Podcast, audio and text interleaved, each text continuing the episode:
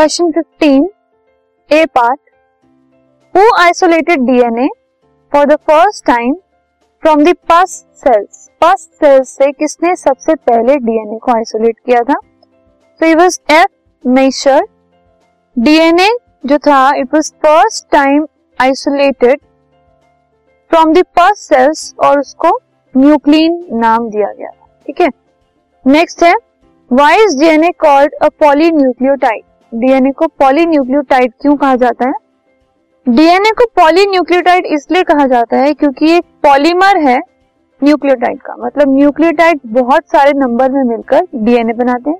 इसलिए उनको, उसको पॉलीन्यूक्लियोटाइड कहा गया next is name two purine nitrogenous bases that are found in a DNA molecule एक डीएनए मॉलिक्यूल के अंदर जो प्यूरिन नाइट्रोजनस बेसिस प्रेजेंट होते हैं फाउंड होते हैं, वो हमें बताना है। So purine nitrogenous bases that are found in DNA molecule are adenine and guanine